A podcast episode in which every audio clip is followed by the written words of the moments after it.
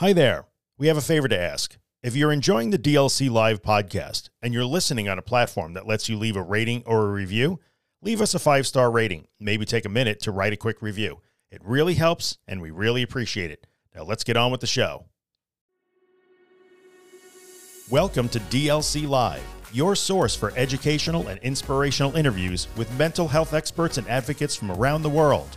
Now, here's your host, creator of the DLC Anxiety worldwide mental health community, Dean Stott. So yeah, hey everyone. Right, we'll try again. Welcome back. yeah, I, am not sure. I'm not sure what's happening, but yeah, guys, thank you so much for coming on, Drew. Um, thank you, Kim. Uh, we're missing Josh today, but I'm sure he's here in spirit. Um, yeah, if we just go around the room, uh, starting with you, Drew, just tell everyone who you are, where they can find you on Instagram. Sure.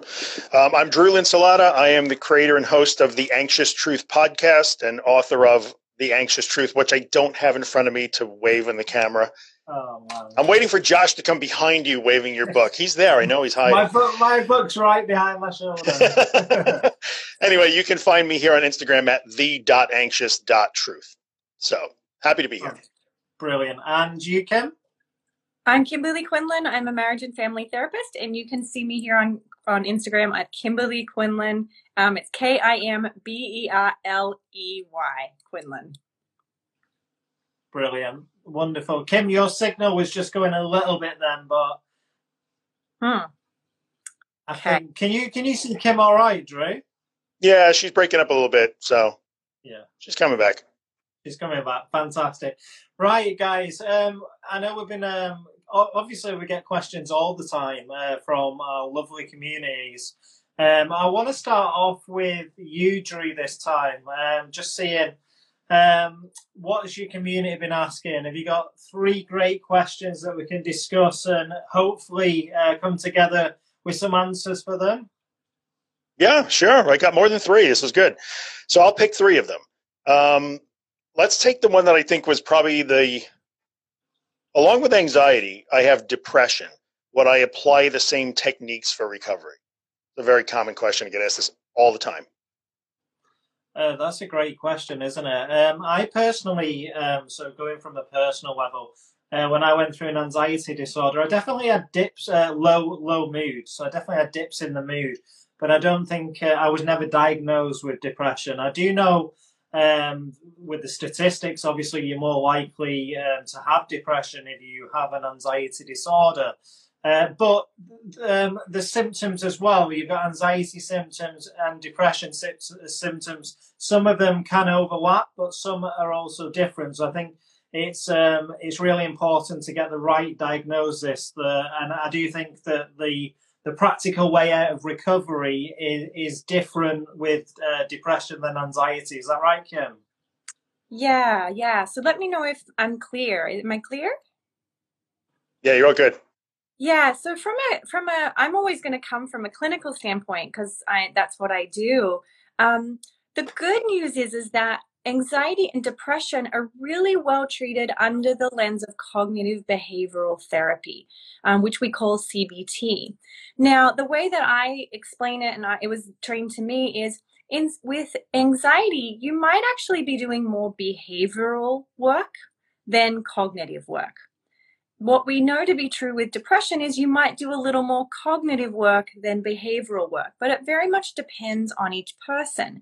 The good news is, so yes, you can use the same skills, um, but depending on whether you're, if you're doing a lot of avoidance, let's say, whether you have anxiety or depression or both, if there's a lot of avoidance, we would do a lot of behavioral therapy, right? And, and get you back functioning. Um, but if you're doing a lot of mental rumination, we may do more cognitive work or more mindful work. But that's all under the umbrella of cognitive behavioral therapy. So, yeah, you would technically be using similar skills, um, but tweaking it depending on your case. Yeah, I would like to add to that the. Uh, okay, Dean, you first. No, I was just going to say, what have you got, Dre? I have um, this is a question that comes up all the time in my community, and the thing that I would definitely like to add, since so many people that are following my stuff are are used to hearing some of the Claire Weekes stuff like floating and accepting, and I know you guys talk about willful tolerance, But one critical thing, and I actually did a live with Allegra Kastens about this not too long ago, where we talked about the fact that you do not just sit and you don't sit with depression. Like there's always a challenge that has to come along with depression. So a lot of people get confused. Like when you're telling me to accept my anxiety, sit with it, float with it, that whole thing, surrender to it. Never with depression. There's you always have to challenge depression. We don't mm-hmm. sit and float and hope that it goes away. So there's that's more of an, active process. So you know it involves doing things that you don't really want to do a lot of times. You know, almost faking it, acting as if, but you got to get out. You got to move your body. You have to be active. You have to do the things that you you just don't want to do, but it makes a big difference. So it's not exactly the same, same principles, but you have to be active in depression for sure. Yeah. Yeah, I, I just saw one of the comments there. Someone saying, "What do you think the reason that depression takes so much energy out of you is?" Oh, it's a good well, question. Depression. One of the symptoms of depression is that it removes a lot of your joy and pleasure, um, and it, it can really again sort of lower this general sense of energy and, and mood um, when you are in a low mood it's very hard to do even basic functioning.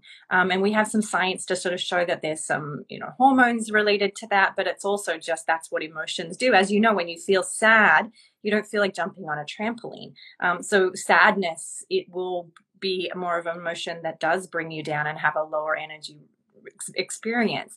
So I think it's very much related to that. Yeah. Yeah.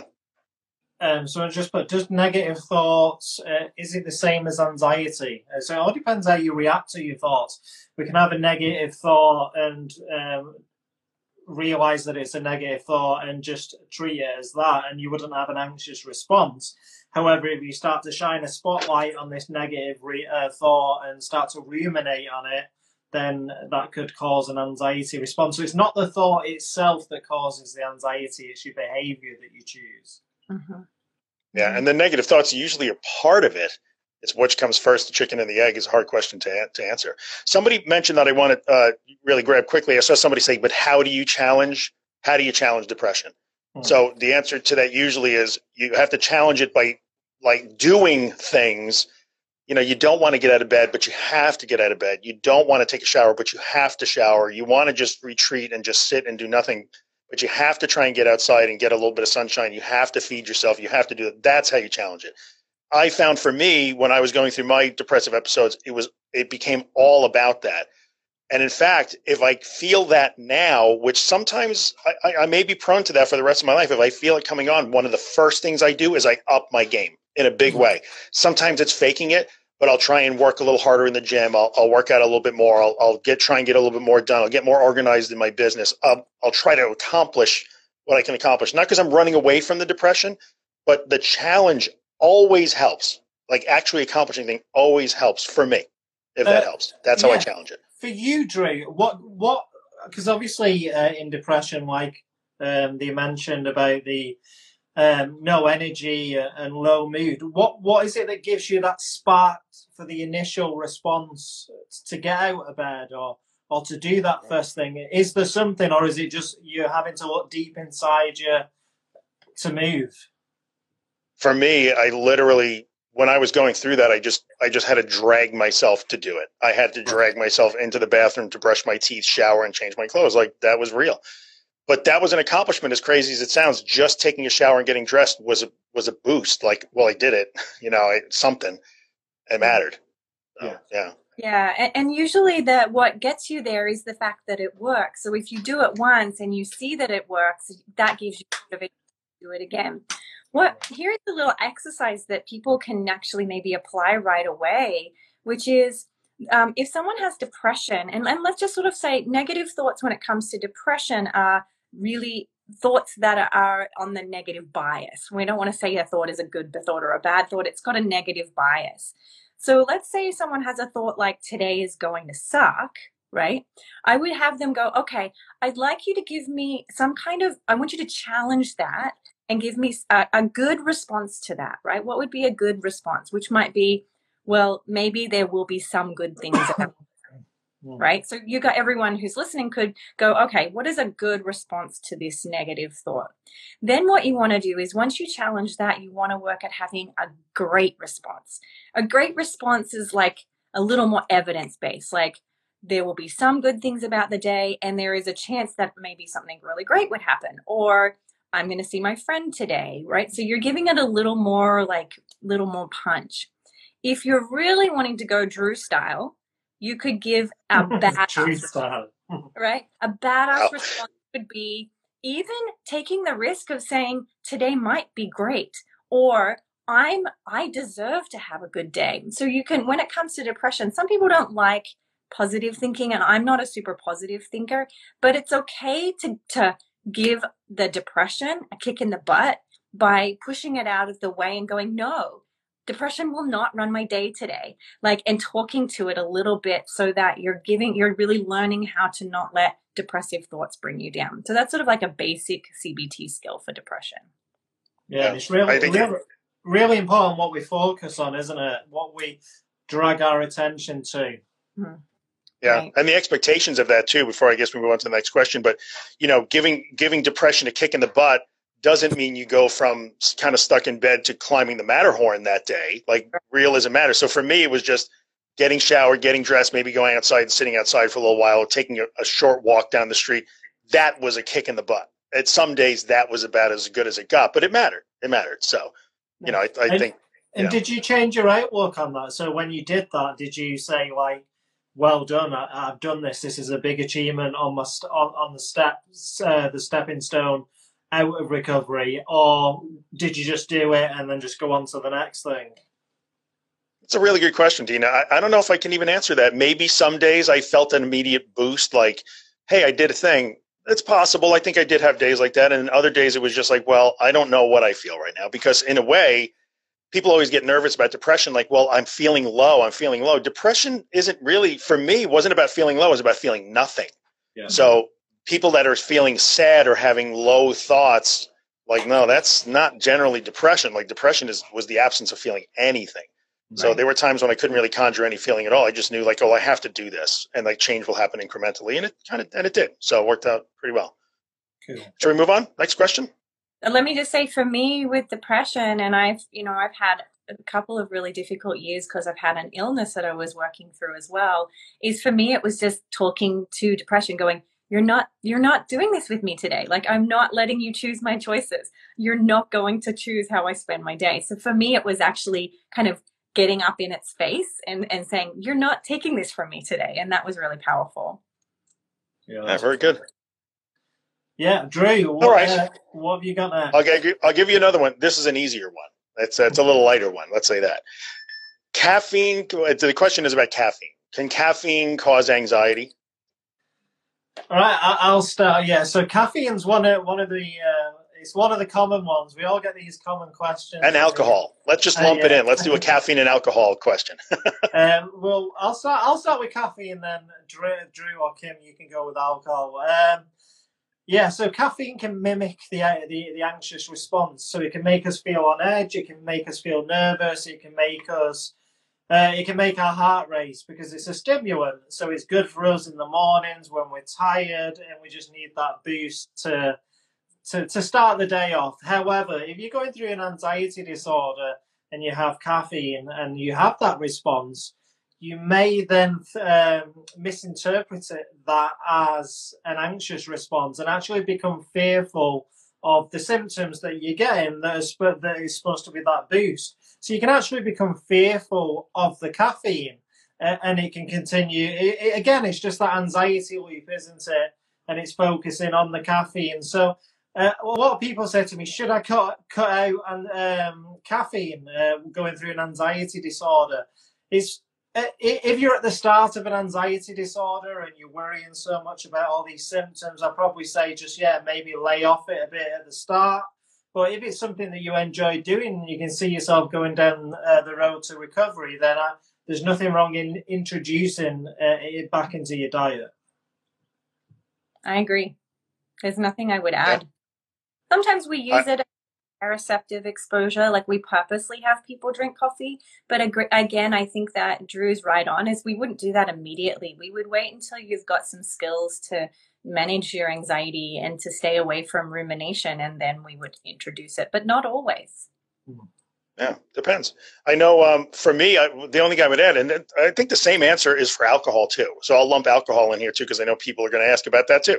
Yeah. And here's the way I always say it: Look, you have learned to be afraid of how you feel. That is that is the, the the basis of so many of these disorders. You have learned to fear your own body and the thoughts that you have about your own body. So anything that changes the way you feel physically, caffeine and alcohol also, because alcohol will change the way you feel. Some food will make you change the way you feel. That's true too. And the problem is that you are now terrified of any change in state in your body. So if your heart rate goes up or you, you feel a little foggy or you have that sort of buzz thing because you had a beer or two, that becomes this is danger, just like Dean was saying, panic attack. So I think it's super important for people to not say caffeine causes anxiety. Alcohol make alcohol kicks off my anxiety. It doesn't. Alcohol just changes the way you feel and then your interpretation and reaction to that that's what makes the anxiety. So i always just like to add that like there's power in that. Own the fact that it's your reaction that does it. It's not that pepsi is evil. It's just you're afraid of what how pepsi makes you feel that's all.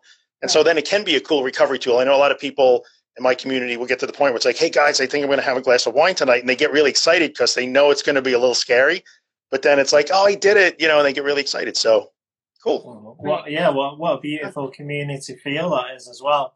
Uh, and what you yeah. said, Drew, I think that that that is uh, yeah perfect answer in the fact that it, it's the response to that altered state, isn't it? So when we when someone has a physical symptom with anxiety, it's that response to that physical symptom. It's not that physical symptom itself.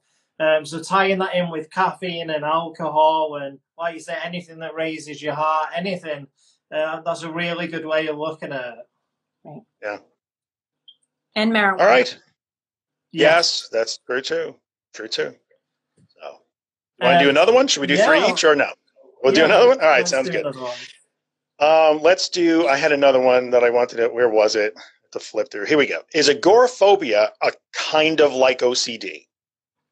So let's well, throw that to Kim. Yeah, she's our resident OCD. yeah. yeah. So um, under the umbrella, so just a quick uh, run through. So what we ha- we have what we call OC spectrum disorders. So they're under the umbrella of obsessive compulsive spectrum disorders. Agoraphobia does fall underneath that. It has its own diagnosis. It doesn't mean we're giving you a diagnosis of that. But yes, underneath the obsessive compulsive umbrella is health anxiety, social anxiety, phobias, um, generalized anxiety, um, any like again agoraphobia with panic disorder. So yeah, underneath that is, and in addition, hair pulling and skin picking. So there are it goes under the umbrella. There are some tweaks to treatment, but ultimately, yes, it does fall under that umbrella, but not the same diagnosis. Yeah, but the the way we treat with uh, so in other words, somebody who's dealing with uh, like a body focused repetitive behaviors or that sort of stuff, or the other things that are focused in there, the treatment would look a little bit different though. For an agoraphobic you know you're really very behaviorally based and it's that incremental exposure and habituation and inhibitory learning that makes the difference but it is really like erp it's the same sort of thing i mean there's really no difference exposure it is it's all erp it's all of it is everything yeah. So, yeah. yeah. yeah so the only reason i make the differentiation is there are some disorders like hair pulling and skin picking that don't use erp but health right. anxiety phobias, agoraphobia, panic disorder. We all use ERP for these disorders. So absolutely. Yeah. What would you use for them, them first two, Kim? That's for, a good question. For hair pulling and skin picking, yeah. Um, we yeah. use a different kind of cognitive behavioral therapy called habit reversal training. Um, so the emphasis, we don't do a lot of exposure unless really necessary. We work at behavioral modification by identifying the habit and changing behaviors and sequences following that habit. Fantastic. Some, someone's just asking, what does ERP stand for? ERP is exposure and response prevention. So you would expose yourself to the fear you have, and then you would practice reducing and eliminating any kind of compulsive or avoidant behavior you do to relieve that anxiety or uncertainty that you feel. So you must have both. You must have the exposure. Sometimes that's just by living, and sometimes you have to plan it. Um, once you have the exposure, you would then practice not engaging in safety behaviors. That's response prevention. The RP is the most important part. Always. Yeah. Yes. Hardest because part too. Time life is the exposure. Right. Yeah, Kim. Yeah, uh, what three questions do you have um, from your wonderful community? Oh my gosh, I could have written down 30 questions from this week. They just went on fire. So I had a hard time picking. I tried to pick ones that we haven't maybe covered in previous um, lives. All right, this one I loved. Okay, how do I stop beating myself up for things I've done in the past? Hmm, really good question. Um, mm. Drew, I'll let you start. Yeah, you're going to throw that one at me. Uh, it's fine. Um, you know, look, I, I, think full disclosure, this is not a problem that I've ever had. So I cannot come from experience in this one. So I'll just I'll be honest with you about that. I'm, so I'm going based on just crowdsourcing with thousands of people. But I think it comes down to understanding number one, you're doing it, so you know you're doing it, which is really good. I mean, that, that's kind of a first step is understanding that you're you're engaging in that habit. But more than anything else, it's it that's that intolerance of uh, not necessarily uncertainty, but distress. So I think rumination about past events is a that's really a distress intolerance problem, right? So it could be genuinely something where somebody hurt your feelings or you did hurt somebody's feelings and they told you there was a conflict there was you did something wrong. I know people who maybe broken the law a little bit here and there little minor things didn't get caught and they they ruminate on it for years and years and years. In the end it comes down to saying like well thinking about it isn't going to take away my distress over this. So you're seeing thinking as a way to somehow bring that distress down but it never does and since you can't make you can't think away the distress it just gets worse and worse and worse and you get caught in that cycle. So to me, I would always say you have to recognize that cycle of thinking and understand, oh, I just have to let that feeling of guilt or remorse or regret be there. I, you know, I've done what I can do. I apologized. I returned the little the candy bar that I stole, whatever it was. I did what I can do, and now I just have to let that sit there and, I, and let it just go through me, and I can work through it, and then it can be gone. I can't think it away. So that's my that's what yeah, I see when it comes to the no, rumination. Definitely. Yeah it's all on acceptance, isn't it? Accepting the past because we can't we can't rewrite the past, can we? We can only right. l- learn from it. Um, yes, we all may wanted to do things differently in in certain situations, um, and it's really important to to to know that you can't change the past. So living in the present is is really important. So that, more of the mindful way of living, um, and just rewriting the past with your own story, your own evaluation of it. So you could say, yes, I did this really bad thing, but hey, it's made me grow as a person. And going forward, if ever I was in that situation, I, would probably handle it a bit differently. Um, so yeah, that's what I probably got for it. Right. Yeah, and all I would add is I tend to find, and I'm being general, um, but I do tend to find that people with anxiety tend to beat themselves up more than most and for things that most people wouldn't beat themselves up for. So I've had patients come to me and say, I have just done this terrible thing and I'm so angry at myself. And then they'll tell me, and I'll be like, that's what humans do. Like, why are you beating yourself for that? So I think that it's also understanding that it is a chance you're beating yourself up for something that is just a human thing. Right? Yeah. I love that. One, yeah. Yeah, one of those cognitive distortions. We just magnify and distort everything. Like, yeah. oh, wait a minute, I did that twice today myself. Yeah. Like, uh, yeah. So. Right. I agree. Right. All right. Next question. Um, this is actually going back to our depression, and I'm curious to know your thoughts. Should you do, treat the depression first or the anxiety first?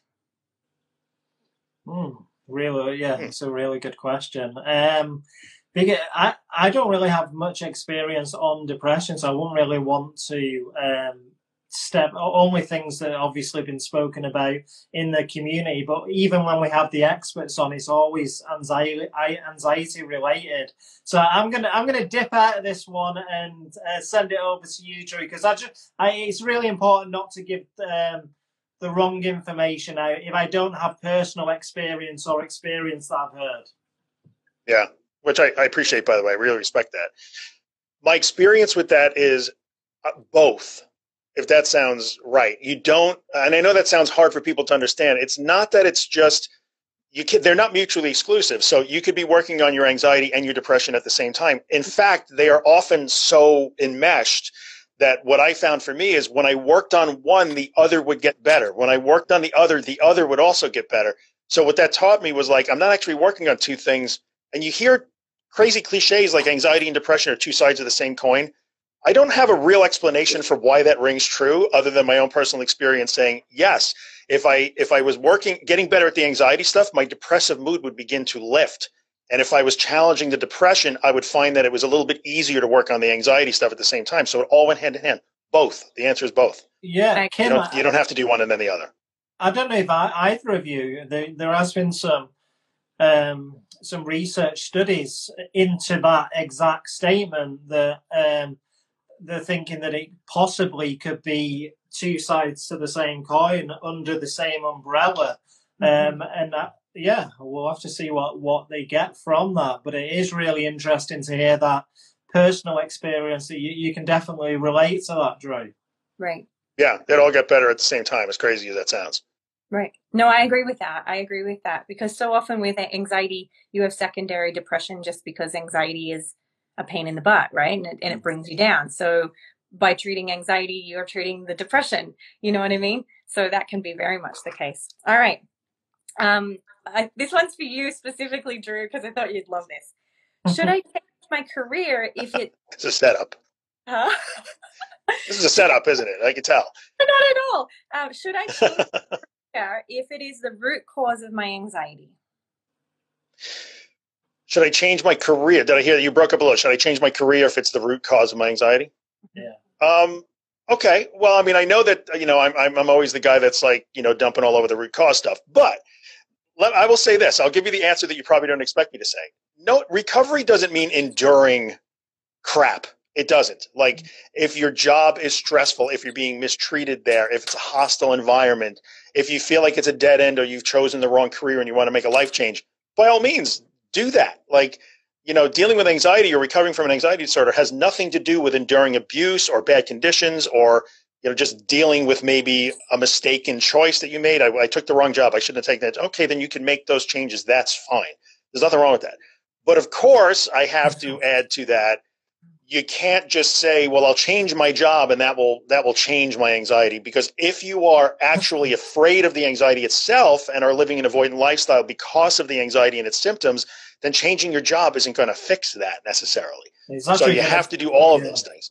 It's actually yeah, going to feel yeah. the fact, anxiety isn't it a little bit. It could be an avoidance thing. So just make sure you're not doing it because oh every time i go to work my heart races is it because you truly do not enjoy your work and it's not a good environment or it's not a healthy environment or is it just because you've glued? Because that's really the one fear. I'm afraid of how i feel now. I'm just going to glue that fear to every place where it happens. And sometimes it happens at work and then people will think well yeah it's work. It's work is causing it. Oh but also the highway is causing it. Oh and also the supermarket causes it. Oh and also scary movies cause it. So you have to be careful in that assessment. Yeah. but if you don't like your job you can change your job. That's a good i would. Yeah no, that's a perfect way of explaining it. Especially because I had panic attacks, for example, in a mall. So at first I started to uh, not go to the mall as often. Um, so yeah, if you're using that same analogy um, in the workplace, and it's because you're in work and that's where you're getting the scary symptoms that you're actually afraid of, and it's not due to the anxieties that your boss is uh, putting on you because of workloads and things like that um, it's definitely yeah. There's definitely a fine line, uh, uh, and it's yeah, like you say, it's a form of reassurance, isn't it? Um, avo- avoiding the situation. So um, definitely see if it, if you are um, avoiding the anxiety or you, like you said, just the job sucks and you want to change. Right. Right. Okay. Uh, that's. Do you want more, or do you want? Is that it? Um, go with one more, and then, I, then I've got three, a few questions. Well, I think we've kind of touched on this a little bit, but I love I love any question around motivation. It seems to be one of the biggest questions that I get. So, how might I find motivation to fight the compulsions when I'm exhausted? How do you find motivation? So it's similar to the que- uh, question I asked you, Drew, wasn't it, about motivation um, when you're in a depressive state? Um, yeah, for me, it was setting small goals. And, and every time I, I reached that small goal, I really would um, reward myself like, well done, you've done a great job. Changing that inner critic was really important to me um, because the inner critic was always putting me down, saying, "Oh, you're not going to do this. You're never going to be able to go shopping. You might as well start um, shopping online because going to the mall's not for you." Um, so it was, yeah, rewriting that inner critic, which has probably been built up for t- many, many years, and it doesn't doesn't work overnight. So when people um, start on the journey to recovery, um, a lot of people say, "Oh, it didn't work the first few times I did it." I, would even challenge them and say, "It might not work the first four weeks, five weeks of doing it, but you need to hang in there. You need to trust the process and know that by exposing yourself to the fearful situations given in in a panic disorder uh, and being comfortable with the feelings, knowing that they're not going to harm you, and knowing that um, once, yeah, once you learn about the symptoms and learn that the situation you're in isn't fearful, then it's really important, and and that motivated me to continue. So just put Dean. Did you ever take public transport to the mall rather than your car? I, I always drove personally. Uh, but I would have taken public transport, it, though it wasn't a form of avoidance. I just always went in the car. Um, yeah, Drew. How do you find motivation to, to resist compulsions when you're tired? Well, first of all, I think you have to acknowledge that, that the fatigue plays a factor. There's no doubt about that. I know in my personal experience and talking with as many people as I do, fatigue does make things harder. Not impossible though, right? Not impossible. So there, to me, there's two things there. There's a there's a over there's a distortion and a magnification of the role of fatigue. So I'm sleep deprived today. I'm really tired. I've been sleeping so well. So therefore, I'm screwed this is going to this is going to be terrible it's going to be horrible. No you're just going to be tired maybe a little less resilient you won't have as much energy you might be a little more prone to those thoughts getting stickier today. You can acknowledge that just don't conflate it into a guaranteed nightmare because you didn't sleep. That's a distortion and so we have to catch that.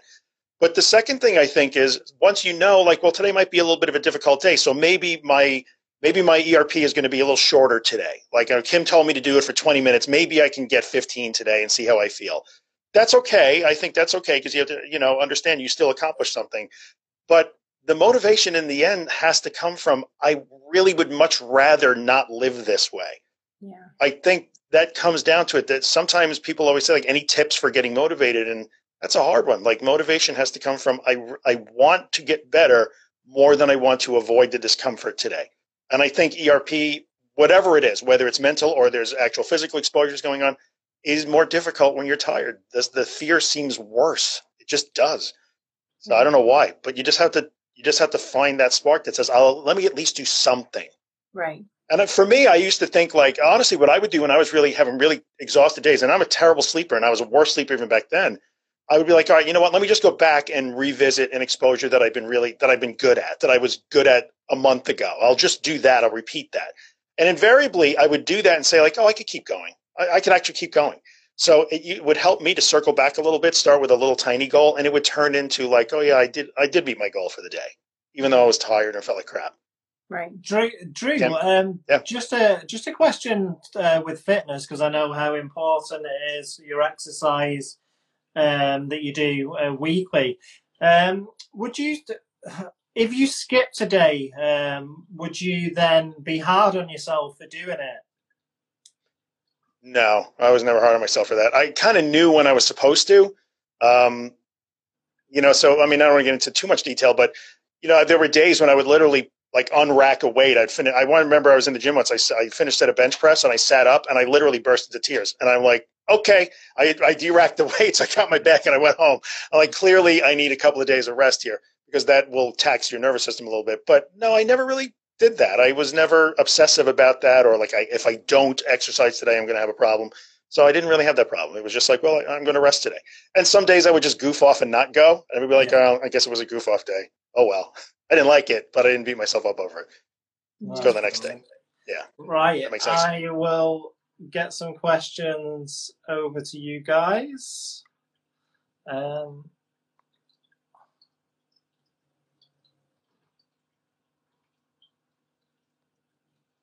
I love the comments. There's so many good people helping each other in the comments. I love that. Um, so on the question bit, it's not actually showing me the questions. I'm just literally tapping on them and I don't know what question's going to come up. Um, but kind I guess it's kind of interesting. Um, he says our brain zaps a symptom of anxiety, so we do get asked a lot of symptom questions. Um, it's probably the number one thing uh, that, that we get asked. Um, I'd just start off by saying if you have any undiagnosed symptom, make sure to go to your doctor because, yes, it may be a symptom of anxiety, but if it isn't, it's really important to have the right tests and the right diagnosis. And then you should take reassurance um, from the doctor if they tell you that it is anxiety, um, because then you know that it can't harm you. Yeah. And also, yeah. with medication. So, if, also, if you're having those symptoms, you may want to ask about your medication side effects as well um, with brain zaps, that's not uncommon for an SSRI. Yeah, very common, especially if you're changing dosage. Yeah, I used to hear that all the time. like the the withdrawal uh, from it, isn't it? Yeah. It was one thing that you know I talked about my withdrawal experience a few weeks ago on the podcast.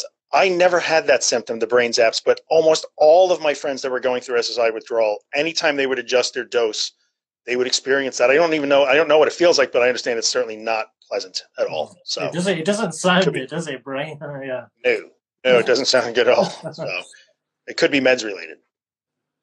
Yeah, um, I think you're go see a doctor, right? And then yeah. and if it's anxiety, well, then you would practice the anxiety skills. Oh, I don't, I don't like that. I can't see the questions, but I'm just going to click on them. Uh, what's the number one thing to determine if something is anxiety or if something is actually wrong with me internally? Um, so yeah, that passes on from that last question. Drew, do you want to start off with that? Yeah, sure. You don't know. People hate when I answer this question this way. But in the end, we have to uh, recognize that we will never 100% know. Like we never know. We literally never know. My shoulder hurts every day because I have a problem with my rotator cuff. But tomorrow when it hurts, it is possible that it's indicative of another problem that I don't know about. It's possible but it's not likely, right? So you have to understand that you are viewing those symptoms through this magnification and distortion lens that is irrational fear that says, well, that possibility, that 2% chance that it might be something real becomes an 82% chance. Or anything that's non zero is unacceptable to me.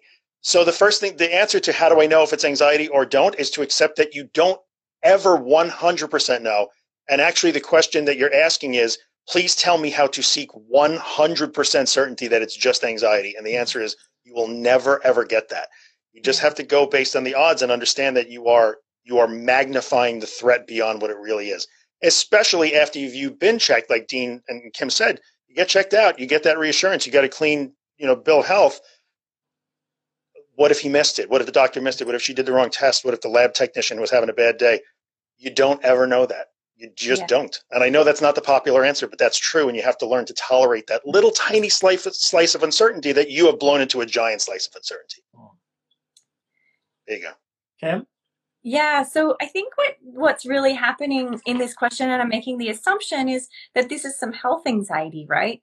That when we have health anxiety, we want to um, we we constantly get alarmed that a symptom is a, as a overall symptom of a much much bigger problem. The thing to remember here and this is a conversation i have always with my clients is our body is going to have aches and pains and it's going to have symptoms and things that are um, will seem bizarre and strange to you. But that's also a part of being a human right? To feel different sensations and strange things. I, often what people will do is even a small degree of a sensation will mean that that they have to know like drew said i must have 100% uncertainty. So when i when i'm treating people with health anxiety what i'll often do is set a, a few rules for them in terms of when to seek treatment from a from a mental health medical provider or not. Like if i have a sore arm my job isn't actually to ruminate about whether that's a terrible terrible disease or and whether i should go to the doctor. My job is to be patient with that symptom and allow it to rise and fall on its own.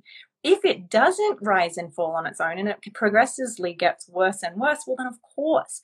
But I think the thing around that is learning how to tolerate discomfort in our body without needing certainty and, and removal of that that sensation. Because you know, a few months ago, my son woke up. I'll tell you a story. He woke up and he literally couldn't walk. He just, he's six and he got up and he could not put his legs to the floor. We had to carry him everywhere. And of course, I was like freaking out. Yeah, but sure. the doctor said, this happens. Kids sometimes get something in their hip and you just have to wait. And all I could think of is like, wait, like my son.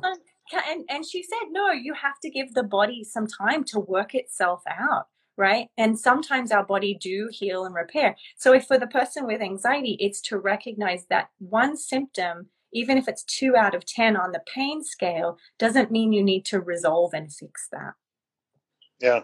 I, I, just want to add one quick thing before we kick the dean, I guess, is I always also try and tell people what we act on is impairment, not a fear of future impairment. So are you actually impaired right now, or are you worried that this sensation might indicate that there will be a, an impairment down the road. Yeah. So we have medical professions to treat injuries and illnesses, not to predict them.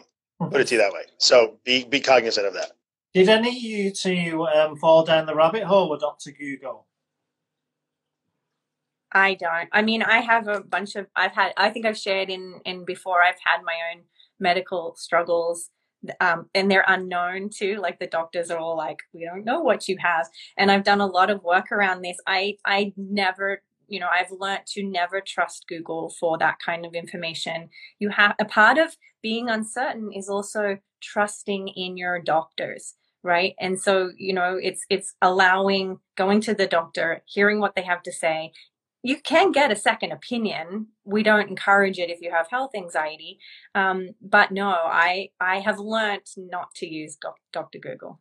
Yeah, exactly. Yeah, that, uh, definitely a rabbit hole that I've, that I fell down um, going through the anxiety disorder. Just with every like anxiety, it throws new symptoms at you every week, doesn't it? And yeah, the rabbit hole really can um, it, it can get you stuck in there thinking some really um, some really crazy things, really. Um, and like, like uh, I don't know if it was you who said, Drew, um, going to the doctor, the doctor telling you you're okay, but then saying, "Whoa, doctors get it wrong. Maybe he's having a bad day. Maybe I need to try another doctor." But yeah, I guess uh, you you have to sit with the uncertainty, or you'd be going to the doctors every single day, wouldn't you? Yeah. Yeah. Yeah. And plus that that's that realization that I think Josh brought this up when, when we were the four of us were together. Like look at all the uncertainty you accept in the rest of your life. Like hmm. driving in a car is way more uncertain than what's going on in your body right now. Right. But that you're okay with. This particular uncertainty, it's actually the not knowing post, posting that you that you put up today. This uncertainty I've determined is not acceptable and I will give it all my attention. All the other uncertainty, yeah, that's cool. Why?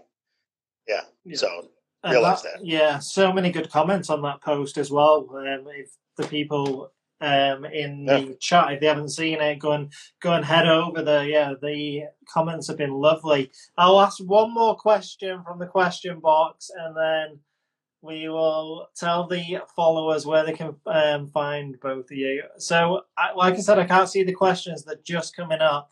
Um, I feel that what I feel give me more anxiety than my all right. So I, I the feelings uh, give them more anxiety than their thoughts. It's like I feel scared of feeling something because I don't. I can't read the last bit of it, but you get the gist of that, yeah. Yeah. Yeah. Yeah. So, um, thing to remember here is that uh, I know we have a lot of emphasis on intrusive thoughts, but it's important to recognize that some people have more what we would call an intrusive feeling some have an intrusive sensation. Some people have an intrusive urge or an image too. And we actually treat them all the same, right? So we wouldn't give extra um, emphasis or importance to an, a feeling than we would an intrusive thought or vice versa. Our job is actually to allow that feeling without judgment and without trying to solve its meaning, right? So a lot of people will say, Oh, I have this bad feeling. I feel like I feel like something bad's going to happen, right? And so what we would say is that's well, technically that's still a thought, but this feeling, this um, group of sensations, because that's what a feeling ultimately is, um, is there. And your job then isn't to buy into it, particularly if it's repetitive and particularly if it gets you acting and responding in a really ineffective way.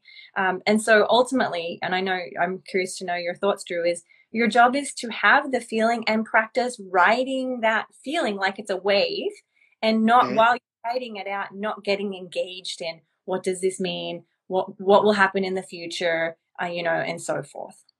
Yeah. Yeah. I, I can't add a whole lot to that other than, again, the recognition, the understanding of what am I doing here? I'm acting based on what it feels like, what it feels like, what it feels like. You know, and, and, and a lot of times I try and, you know, kind of always tongue, tongue in cheek, but I'll try and tell people like the phrase feels like is forbidden. It has to be stricken from your vocabulary right now. Or I'll say, well, tell me exactly what happened. When somebody say, oh, it was terrible, it was awful, I did this thing and it was awful. I would say, okay, well, tell me what happened. You're not allowed to use the word feels like. You can't use the phrase feels like. And they have a very difficult time now relating where the actual disaster was because there was none other than it felt like there would be a disaster. Mm-hmm. So I think Kim, what you brought up is kind of perfect. You have to understand, like, well, it feels like something, but that doesn't mean it is something. So I'm just going to have to let that feeling be there. And when you do that again and again and again, you learn that the feels like never came true. I mean, I, I keep feeling like I'm going to win the lottery, and damn, it's just not. It's not happening. that feels like yeah. So you gotta, you gotta thing. Play you know? it though, Drew. You got to play it. Mate. Oh, that's my goof. Damn it. Thanks, and, Dean. yeah. Also with anxiety, um, a lot of the times we uh, people get anxious and not actually know the specific trigger, so they won't know that it's from a feeling or from a thought or from the behavior that they're doing. So I think it's important, like you say, to uh, like you said, Kim, uh, how it's treat how it's treated all the same, isn't it? Whether it's the thought, the feeling, the behavior, the emotion. Um, but yeah, I think they're really, really good answers from you guys, and I think that's a great place to continue Kim with her. good recovery. well, what were you What were you going to add? It's a, just a cognitive distortion called emotional reasoning that you just because you feel it you think it's true. Um, that's a distortion. You could people that's one thing people could google is emotional reasoning. It's a common cognitive distortion. And i guess that's um, the same i guess that's the same with thinking as well and it? Just because you think it doesn't mean that it's true yeah? Mm-hmm, mm-hmm. yeah yeah. Yeah i'm doing a live on monday. You guys should come to my live on monday. We're going to actually go through the cognitive distortions including uh-huh. emotional reasoning yeah, yeah, it was requested. So you know, you got to take requests sometimes. What time's uh, what time's the live on? Oh, I think it's six o'clock. I'll post it on my stories if you guys follow me. I think it's six p.m. Eastern. I think.